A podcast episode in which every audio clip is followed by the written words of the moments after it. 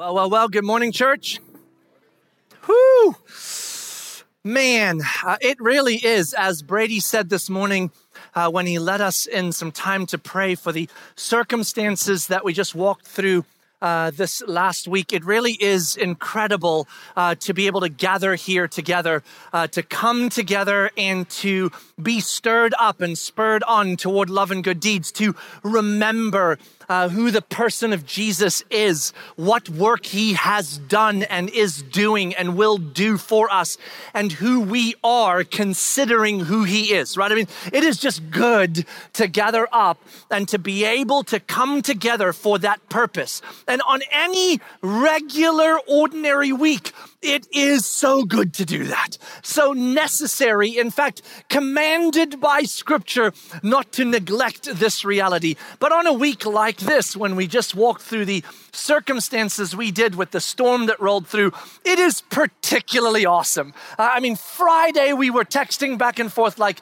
power's still out at the building. What's plan B? You know, like there is, there is good reason to think that we may not have been able to do this just by consequence of loss of power, right? And yet it came back on. So it is just good. Just kind of sit in that for a second. We shouldn't be here, yet we are. How good is that? You know, it's good. It's good, right? And part of what is so good about gathering up is that it affords us the opportunity together to be reminded that regardless of circumstances, regardless of relational dynamics, regardless of resource challenges, that Jesus is the place that is our safe place, our security, our our everything, our enough, isn't it? It's it's good to do that.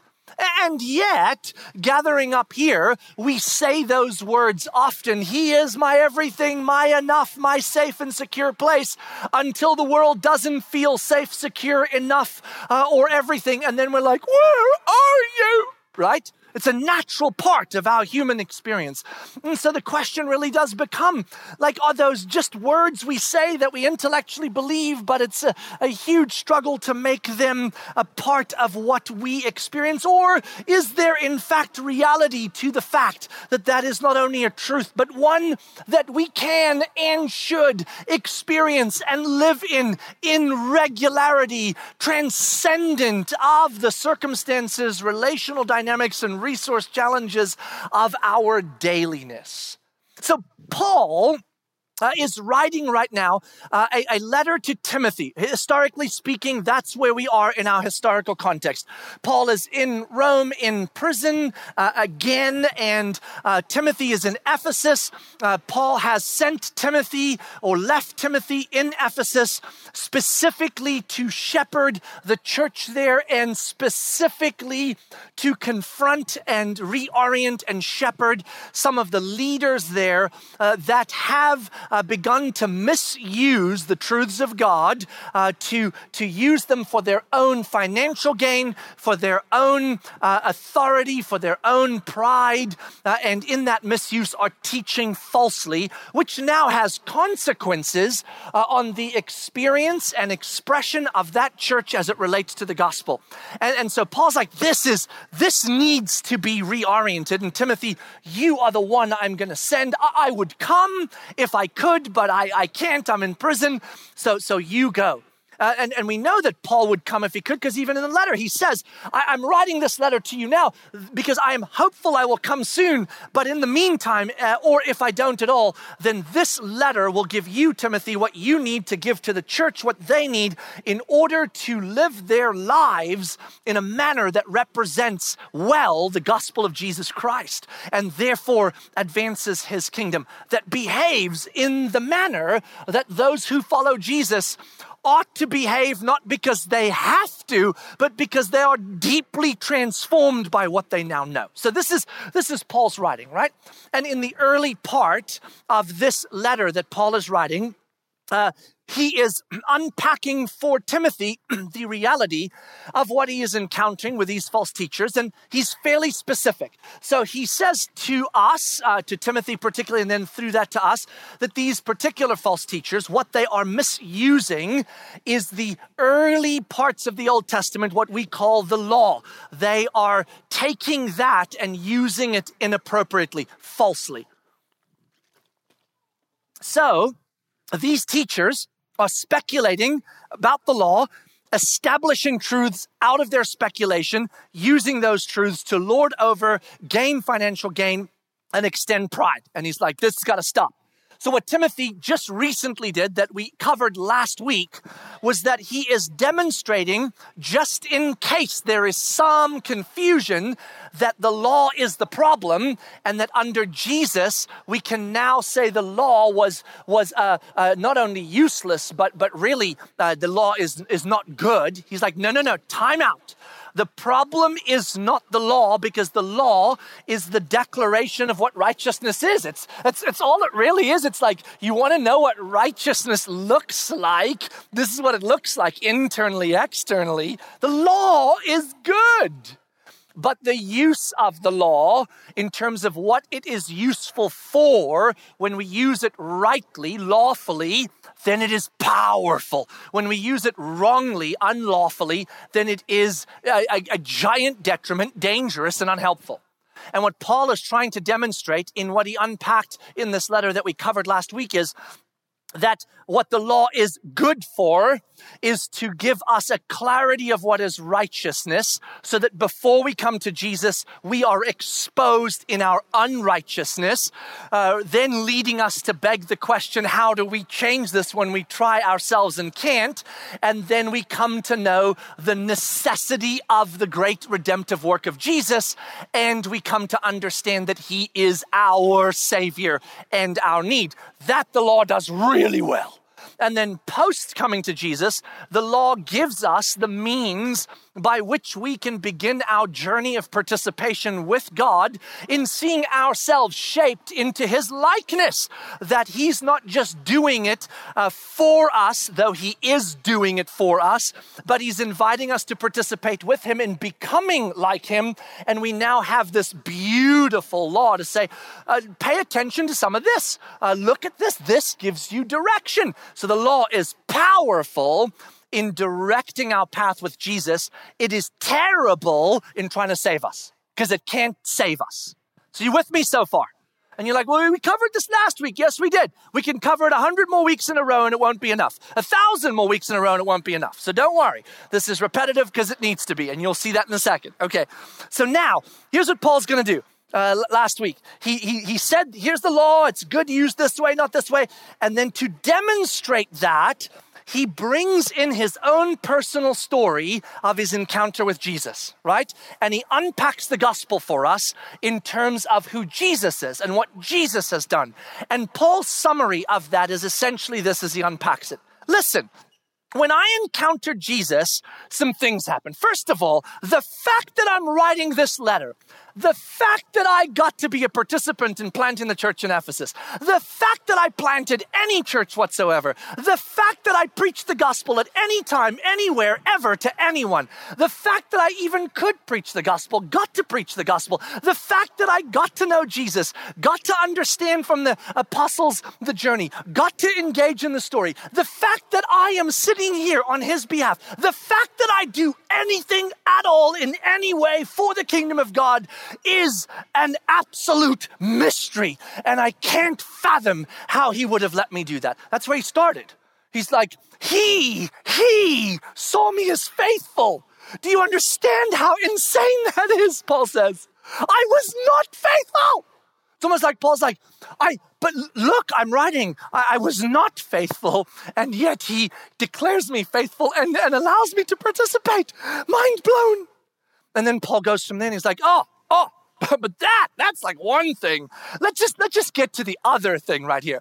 One thing to say, he lets me be any part of the majestic story of redemption, powerful, but let's just go to life itself, okay? He let me live. Shouldn't have happened. Shouldn't have happened. So forget purpose and life and oh my gosh, I'm part of a grand story. I should be dead. Like dead, like right there instantly. Why? Because remember what he said? I was an insolent opposer of Jesus when I met him. Er, Paul. Yeah? Wrong team, buddy. Right? And he's like, wow, when that happened, what should have happened? He should have obliterated me. He should have gone, ah, oh, not only wrong team, but man, like I sustain your very existence. Blink, no more. That's what should have happened, but he didn't. He didn't. He, he saved me. He made me alive. He kept me alive. He let me not only be, but become his. So Paul's blown away. I mean, just that I'm alive at all is crazy. And then Paul's like, and, and, hold, hold. Not only all this, but, but he, he has for us a future. And he unpacks in that passage the, reason he saved me. The reason he, that it wasn't because I was faithful or I didn't know what I was doing. He mentions both those. He's like, he saved me because he's merciful, because he's gracious. And when he did that for me, who such in such expressive ways demonstrated my incompetency of the law by not even recognizing Jesus though I knew it better than anybody else and my absolute opposition of God even though I didn't know what I was doing I demonstrated my crazy stupidity and inca- incapacity he saved me so that you would know that whatever you bring to the table that should eliminate you from being alive or or in any part part of his story that actually his mercy saves you so that you have eternal life. And then Paul puts the third piece on the table. Don't you understand that we shouldn't have life now when we encounter Jesus? When sin encounters Jesus, it dies.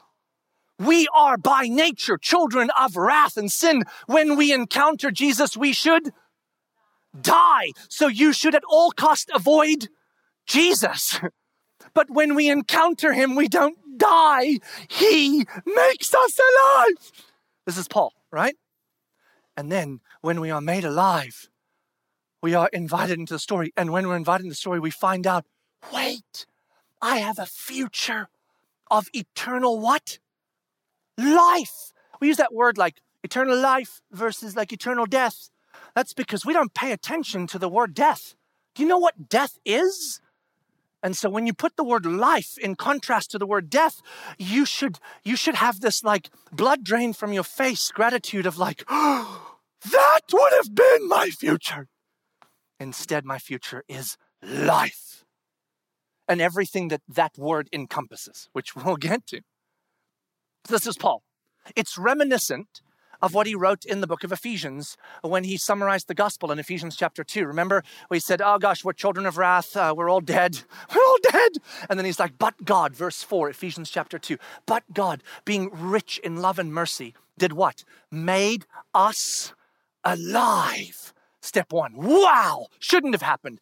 Then he says, and he now, uh, Jesus, seated in the right hand of the Father in heaven, waits for us uh, in the ages to come. Here's what he said, remember? It's like, it's enough that we're alive. But no, when we get there into the kingdom of life with the God of life, here's his big plan for us. Read it in Ephesians chapter 2. Here's his big plan for us. You're going to come to my kingdom of nothing but life with me, who's nothing but life, which means you have everything your little soul has ever fathomed possible with the absence of everything your soul has ever wished to be absent.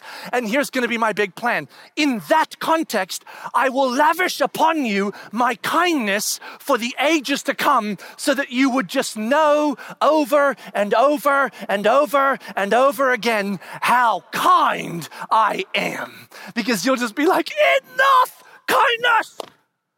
I, I'm going to burst.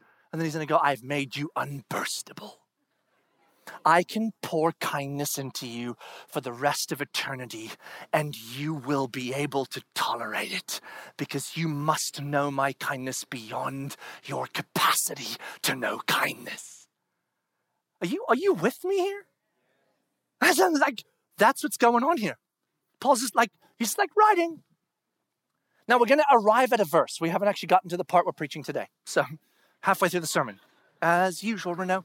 Um, but we cannot enter this next space without this context because this next space, its most profound wonder is in what is happening in Paul as he writes it rather than its strategy and its pure and beautiful purpose. We know that the Spirit of God inspiring Paul is measuring every word of this letter because it is scripture and it all matters. We know that Paul's strategy to make sure that at each juncture of unpacking something hard or beautiful, he's going to exalt Jesus in this letter several times as sort of a, a, a, a, a stopgap to say, before we go on, remember who's the king? Jesus. Who's the awesome? Jesus. So it's strategic that at this juncture, Paul's going to say, don't, don't forget also, he has unpacked for us that uh, sound doctrine and a clear understanding of the gospel and who Jesus is is a necessity if we're going to be a church, a people that love each other and love the world and love God rightly and well, right? You cannot love rightly if you don't love in the way that God defines love, and you cannot know that unless you know truth. So, truth cannot be absent in order to love, even when truth seems to preclude us from being able to love because the culture or our little hearts have a different truth. That was a lot. Go podcast it. It's all over. But it's a true statement. And so what he's saying is, man, sound doctrine matters. So after this, the law is good, but only if it's used rightly. Jesus is good when? All the time. All the time, right? And so Jesus is our Savior. He is our safe place. And now it makes sense strategically to say, who's the king? That's about to happen. But if you follow Paul, and we have, and I have because we've read most of his letters now, and we know his historical life, and we know how he thinks and preaches and, and, and writes. Whenever I'm sitting with letters with Paul, I remind myself that in some insanity in our cultural context, and perhaps in multiple cultures in the world, we have come to believe we are supposed to read this thing like a textbook that what you're reading is information, and so you should read it with no tone, no emotion, no. And you're like, well, I read it. No, I mean, like when we read scripture, we will just read through entire passages and move to different junctures in the passage like it's the next piece of information we need. Here's the law, here's why it's not good, here's what Jesus did for me. Uh, it's pretty awesome. He is the king. Uh, here's the next point you should pay attention to. But have you ever sat down and either written uh, or, or spoke out? Out or sat with someone that you have a dear relationship with and you're talking about things that are dear to you, what happens to your eyes when you start talking about a sad thing or a happy thing? You know, often I stand in this lobby with you all and we're in a conversation and you are sharing, I'm like, how are you? And you're like, actually, this week's been really hard. And now you have to speak out that hard thing. My mother in law is dying or my friend is, and what happens to you internally? The first thing you all say to me is, I'm so sorry, because a tear starts coming. And then I say to you, Don't be sorry. This is worthy of grief. Because we have this thing in us that God put in us that is, we become overwhelmed when we are, eh, eh, when we are faced with something either overwhelmingly hard or overwhelmingly beautiful. You with me? So now Paul's writing. We're, we're about ready to read the verse, okay? Paul's writing, and he's like, the law is good. Don't use it to try to save yourself. Jesus saves us. Look what he did for me. And now he's writing out what he did for me. And as Paul writes what God has done for him, as Paul is putting pen to paper, and then he, sh- I should be dead. Actually, I, I shouldn't even be writing this letter. Actually, I shouldn't even have eternal life. I was an incompetent, opposer of all things Jesus, though I should have known better, but didn't.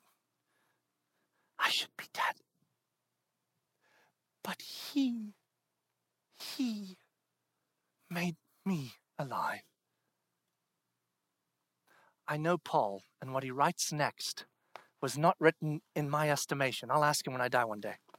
It was not written in my estimation as a strategic placement of a verse but as an overwhelming response to something he couldn't help himself doing because he's writing about God's story of him and God's gospel and saving. So look what happens. Uh, we're in 1 Timothy chapter 1. Uh, we're going to read verse 17, but don't yet, don't cheat. Um, verse 13 through 16 is where Paul tells his story. Here's what Jesus has done for me. I'm sure as a starting point, just to make a point, but he can't get through it. He can't even get through it without getting to the end of it. And then he writes these words, verse 17 To the King of the ages, immortal, invisible, the only God, be honor and glory forever and ever. Amen. And then he sits and he composes himself and he brushes the tears from his face. And he goes, Okay, so this I charge. Oh, this charge. And he starts writing again. We, we must stop here and pause here and sit with Paul here in the overwhelming response of worship that is born out of him because he has just written of the mercies of Jesus toward him as Paul, toward us as people. And he can't but help himself to just go, Oh, you are the King of Kings, the only true God. Now, it happens to be incredible doctrine. It happens to be strategically placed. It happens to be perfectly right in every way. Thank you, Holy Spirit. And it happens to be all of Paul's emotional overwhelmness. You might say, well, that's it. You're saying a lot about what Paul felt. I, I am, and we don't know what he felt, but we do know this. This book is written in regular language. I mean, uh, whatever the original language was, but like regular uh, writing. You, you write like you're writing an essay, right? Um, and then on occasion, briefly, in these little moments, it switches from essay writing, right, to a poem. A little poem just shows up in the middle of the book. How weird is that? Like, let's just own the weirdness of that for a second. We read the Bible like it's just all ordinary, but it, there's a lot happening. And he's like, uh, here's what you need to do, and the law is this, and Jesus is here. Poem! And then back to the regular, regular writing. Poem! The regular, regular writing. Poem! And you know what each poem is in this book? It's the moment that he has to stop and go, I, am so, I'm so sorry, folks, but I just need to look at Jesus for a second and just be in awe. Why do we write poetry? When do we write poetry? I mean, those of us that are incredible at poetry, those of us that are terrible at poetry, why do we write it? I mean, all of you have tried. I know. Let's just be honest. The first time you try to write a poem is probably sometime in elementary school when you fell in love and you saw that person across the way and you were like, I've got to write something to them to declare to them the feelings of my heart. And it dawned on you poetry. Like you don't write something like that in regular writing, you write that in something that like rhymes. Why? Like, why do we write poetry? When we read poetry, why does it feel different than reading an essay? Because poetry is a means by which we take feelings too big for regular words and try to give the words feelings. We can say the same thing in regular words, and our feelings are described in those regular words. But somehow, when it comes into poetry or song, those kinds of art forms of expressing information, it is an art form because we have moved from trying to express information now to try to express feelings. Like I'm feeling something, and I dare not write this in regular information. I need to write it in words that move to art, for they must hold this. And then I write them and I'm like, wow, that's terrible. I should just express them in regular words. And then we grieve, don't we? I wish I was a good poet because it's just not right. Paul here switches suddenly from regular writing to poetry. And this is his poetry. This is the whole poem. Here it is. In the original language, here's the poem To the King of the ages, immortal, invisible, the only God, be honor and glory forever and ever. Amen. Amen. And then back to regular writing. And so, as I see it, it is profoundly interesting to me that Paul's not just response, but Paul's experience of sitting in the gospel again and remembering again what God has done for him. In this case, for purposes of someone else's benefit, it is impossible for him to even do this for someone else without then finding himself overwhelmed. And I think that's extraordinary and beautiful. It's almost as though I feel a bit like Paul's like, shoot, every time I need to sit over a cup of coffee again or write in a letter again, okay, here's what God's done for me. I need to brace myself because I'm going to encounter that thing. And for the thousands of times I've encountered it, it never seems to grow old. Paul has written this in many other of his letters. I mean, he wrote the book of Romans, for goodness sakes the, the, the most in depth unpacking of all of this. He wrote the book of uh, Ephesians with the best summary of it all. He's written it into every other letter. At some point, doesn't it just get old? And apparently not. And so uh, I begin to wonder isn't it interesting that God would tell us as his people, come back every day, every hour, every minute if you can, and preach to your own heart, to the hearts of the others who know me. Preach the good news of the gospel. Remember who I am. Remember who you are in me. Because when we come back to the gospel, we start realizing whatever else is circling in my life that feels overwhelming and feels like it is declaring God's absence, God's lack of goodness, God's lack of power, God's lack of care, God's whatever, I come back to this space. I was dead. Now I am alive. I was purposeless running like a rat in a cage on a planet of death to try to make myself feel better about myself by doing something selfishly for the other selfish humans.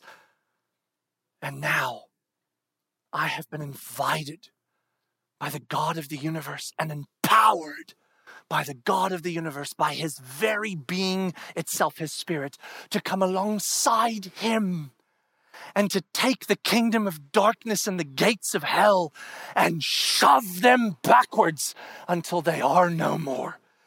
Who does that?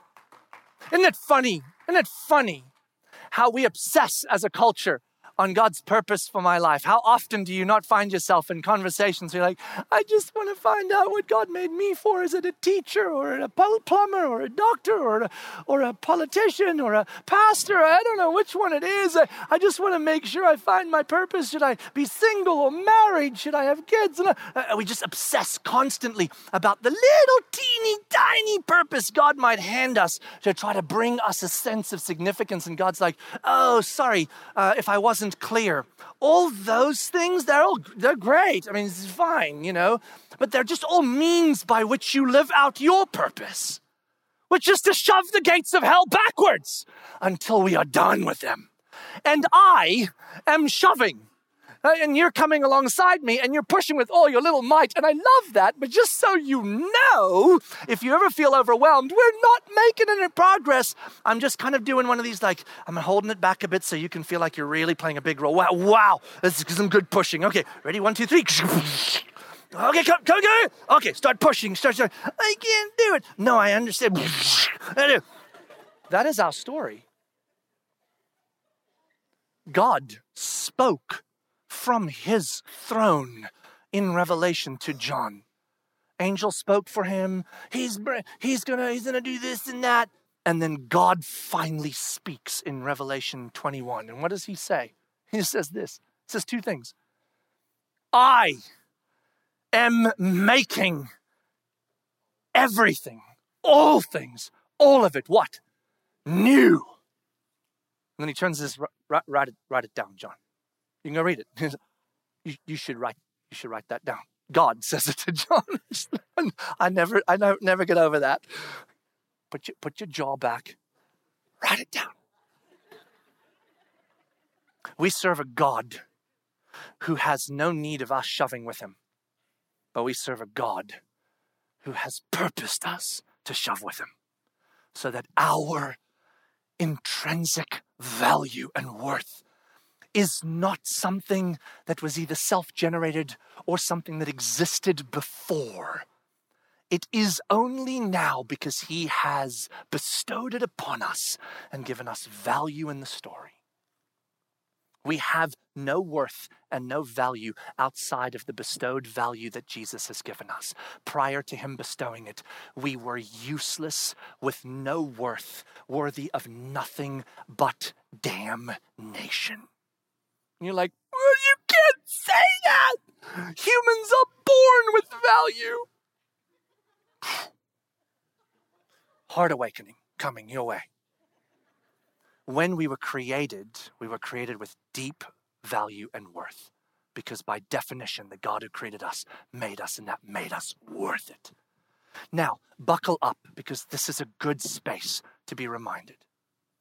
When sin came, into our story as the virus that it is by the voluntary, insane disobedience of the human race through our lovely ancestors, Adam and Eve, that we would have done the same with. When that happened, sin stole everything. I'm going to say that again. Sin stole everything. See, you think sin just made it hard for you to do good things. You think sin just stole your eternal life. You think sin just made you a little worse. Sin stole everything. It stole your worth. It stole your value. It stole your power. It stole your created purpose. It stole your future. It stole your present. It stole your heart. It stole your soul. It stole your mind. It stole your body. It took it all and it made it all dead. You have nothing. I have nothing because sin took it all. And then Jesus walked in and he grabbed sin by the throat and he said, Give it back. And he took it back and he gave it back to us. And he wasn't even done because he goes, Now that you have how much back? Everything. When you die, I'm going to give you more. How do you get more than everything?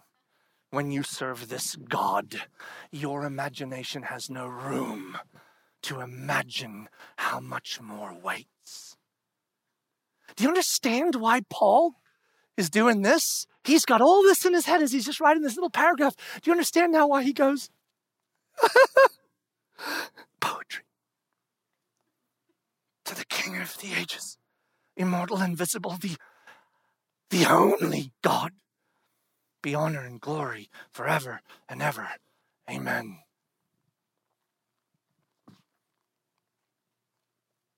When we come and we remember, when we come and we sit in the gospel, when we come and speak it to our own souls and speak it to each other, when we come, here's what happens the gospel reminds us that whatever is lost because of the circumstances of this planet whatever is lost because of the relational dynamics we are in, the sickness or health we are dealing with, the gain or the loss of a birth of a baby or the death of a loved one, the storms that roll in, the realities that come, whatever is lost, when I can step back and say, But what have I? And I bring the gospel to bear. I have how much? Everything. Paul I have no doubt, begged God when he was on that ship that it was in that giant storm that ended up getting shipwrecked and he floated in the ocean for a ton of days with the sharkies. I have no doubt Paul said, God, would you make the storm go away? You're sovereign, you're powerful, make it go away. God didn't. The, the ship wrecked and Paul floated. When Paul was uh, thrown into a hole on his way to Rome and he lived there for years, not days, not months, years, when God had purposed him to preach the gospel in Spain. You don't think Paul said, God, just out of curiosity, just throwing it on the table, uh, you've given me a calling and you've given me the power and competence to do it. And your big plan for me is to have me sit alone in a hole in Capernaum, waiting to get to Rome that I might never get to. And if I do, I'll sit in another hole there. You don't think Paul begged God for answers? Oh, I have no doubt he did. But time and time again, as Paul wrote these letters and as Paul engaged with God, you see him coming and arriving at this. I have known fullness of food and lack thereof. I have known freedom and imprisonment. I have known floating in water with sharks because a storm wasn't changed by the sovereign God. I've known loss and gain. I've known sickness and health. And I've learned the secret of my contentment that Christ is always my everything, my enough. Not that Christ makes my things better, that I don't need better, because He's everything. When we come to the gospel, I dare say I am discovering through Paul's story and the story of the others, and now, perhaps in some small way as I progress into my aging, a bit through my story, that it seems this thing that we call the gospel, this message that seems like a transfer of information, this truth that is the work of Jesus in his life, death, and resurrection, and the promise of Jesus in what he promises for our future, and the work of the Spirit in sanctifying us and rescuing us. All that, the gospel. That I can come back to it over and over and over and over and over and over and over and over and over and over and over and over and over and over and over and over and over and over and over and over and over again. And it never gets old because it is not information. Paul says in Romans, this gospel is the power unto salvation, not just to rescue me when it once did, but to keep rescuing my heart from the complacency of the erosion of the circumstances. And so, my friends, I come to Isaiah chapter 40 as I think, God, what would it be like that I might, on a more regular basis, perhaps even, dare I say, in my dailiness, in the midst of these things that feel so, where are you, God? How do I come here? Where my response ends up just being like, King of the ages, invisible, immortal, worthy of all glory. Thank you for this hurricane. How do I do this? Listen to Isaiah that I think so desperately and beautifully describes Paul's response in this verse. Isaiah chapter 40 is an amazing chapter of Isaiah just pouring out. Do you have any idea who God is? Because if you don't, read this. And then here's what he says in Isaiah 40, uh, chapter 28. Listen to this. Um, uh, yeah, that's right. 27, I'm sorry. Why do you say, O Jacob, and speak, O Israel? My way is hidden from the Lord, and my right is disregarded by my God. None of us ever do that. I understand that. But just hypothetically, uh, if you as a human go, Where are you? It's okay. It happens to all of us, and it will be, keep happening to all of us. But here's what he says Have you not known? Have you not heard?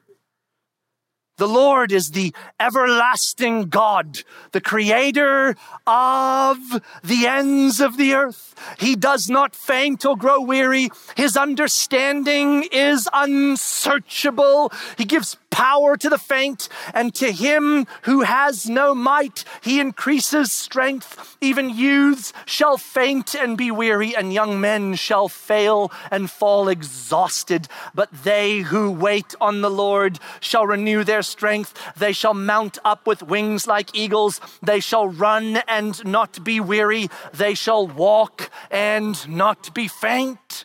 Here's what he's saying when you come to your day and everything is big and you are like, God, I've begged, where are you? Pause and ask your own little soul, have you not heard? Do you not know? Have you forgotten? Do you not remember? This is the King of the ages, immortal, invisible, transcendent, powerful, a knowledge unsearchable,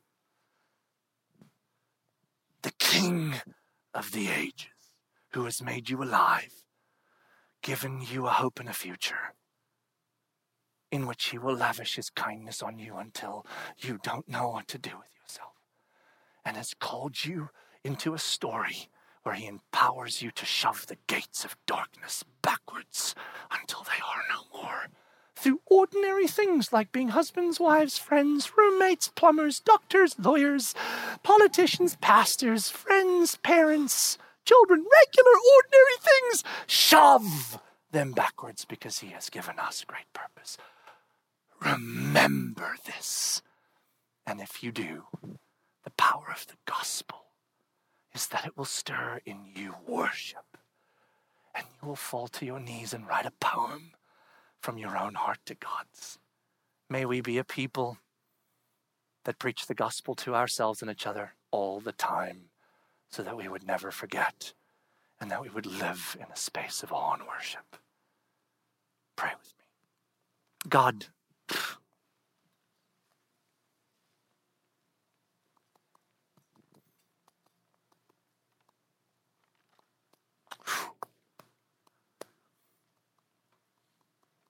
we are surrounded by so much on this crazy planet that gives us every reason to cry out. Are you blind? Do you not see us? Have you forgotten our needs, our rights, our desires? And yet, you have shown us with such clarity this beautiful truth, the gospel that all of those things, though they are worthy of our joy and our grief when they occur, and we should not think you are asking us to ignore them because in them, sorrow and suffering and joy and excitement, we find more of you. But they are not our safe place. They are not our security.